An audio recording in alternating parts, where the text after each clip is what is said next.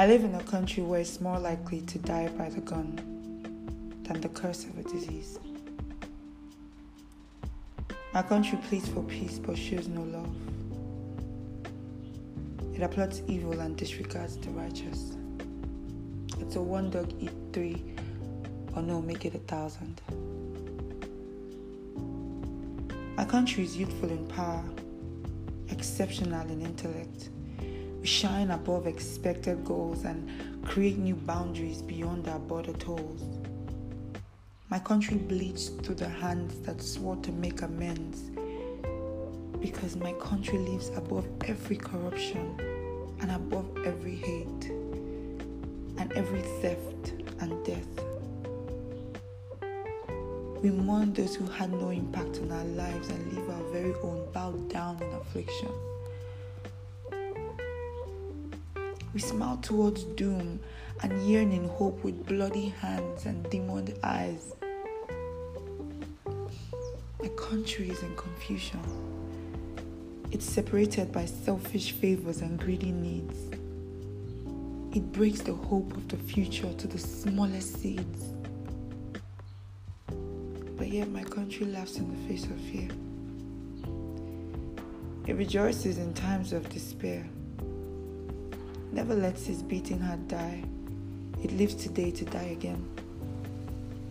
Oh, my country. Amongst you I see the light, the bowed knees and contrite heart, the joyful one and the thankful souls, my pillars and my fortress. Clasping unto faith with your hands above the cross, reaching unto him, the one who fell for your cause. Fill yourselves up with my word,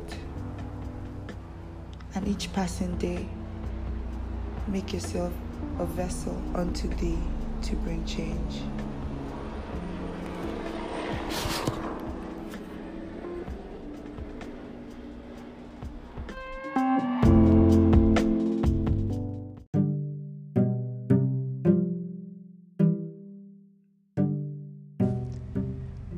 My long legs can walk.